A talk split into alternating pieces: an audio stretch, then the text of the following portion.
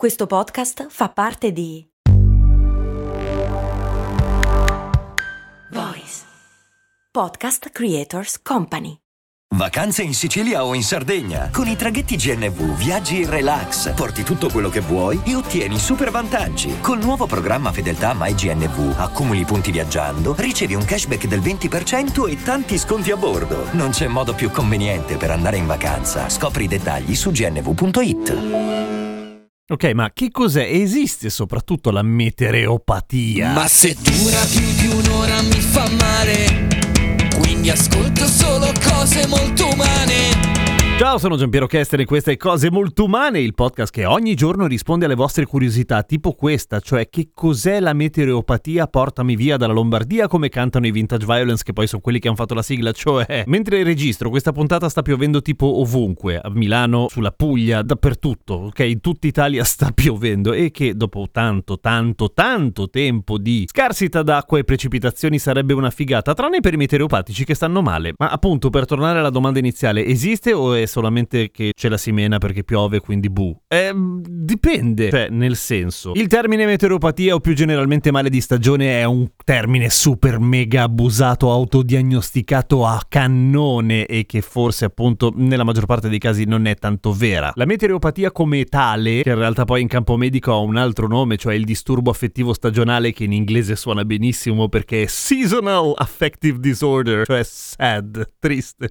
Fantastico. Ecco, viene ipotizzata nel 1984 per la prima volta dal signor Norman Rosenthal, che fortunatamente non faceva un lavoro a cazzo, ma era psichiatra, per cui beh, ci sta. E appunto inizia a studiarla quando nota che alcuni pazienti hanno forti cambi d'umore a seconda della stagione e delle condizioni meteorologiche. E uno direbbe, beh, grazie al cazzo, d'estate sei preso bene, d'inverno sei preso male. E quindi è molto molto difficile scindere quelli che sono i normali cambi stagionali da quelli che sono in realtà cambi che vanno un pochino oltre. Cioè, corpo, stai un pochino esagerando. Nel senso che oscillazioni di tutta una serie di ormoni, in particolare serotonina e melatonina, fra inverno e estate, oppure semplicemente fra giornate brutte o giornate belle, sono normali. Nel senso che la serotonina è fortemente condizionata dalla quantità di luce che si prende, mentre la melatonina quella che regola il sonno e che tendenzialmente viene più col buio, proprio perché è quella che ti dice che è ora di andare a nanna. Quindi, quando si tratta effettivamente di una condizione che forse è meglio curare, beh, basta basta googolare i siti. No! Bisogna andare da un medico, evidentemente, però tendenzialmente quando inizia a diventare un tantino invalidante nel tuo quotidiano e te ne accorgi che le cose cambiano davvero tanto quando c'è un cambiamento meteorologico oppure di stagione, beh, forse è da tenere d'occhio. Niente di grave, naturalmente, cioè tutta roba che si può compensare, però è una rottura di palle, per cui tanto vale. Ora, per quanto riguarda la SAD, quindi la condizione più legata ai cambiamenti stagionali, sono di due tipi diversi in realtà, nel senso che è triste depresso, tende a dormire tanto, a mangiare eccessive quantità di cibo e altro tipo di compensazioni, chi ne soffre d'inverno, ok? E quindi chi è strafatto di melatonina, mentre chi ne soffre d'estate è di solito è più irritato, ansioso, pre- preso male però attivo, anche perché la serotonina, il cui sviluppo appunto è aiutato e condizionato dalla quantità di luce, tende a fare un effetto un po' contrario rispetto a quello della melatonina, cioè non ti fa dormire neanche un po' e quindi sei insonne e quindi sei molto incazzato. Quindi se ascolti musica triste guardando la finestra la pioggia che bagna i campi e sei un po' così, un po' blues, potrebbe essere tranquillamente una cosa assolutamente normale. Se invece, beh, scoppi a piangere a caso,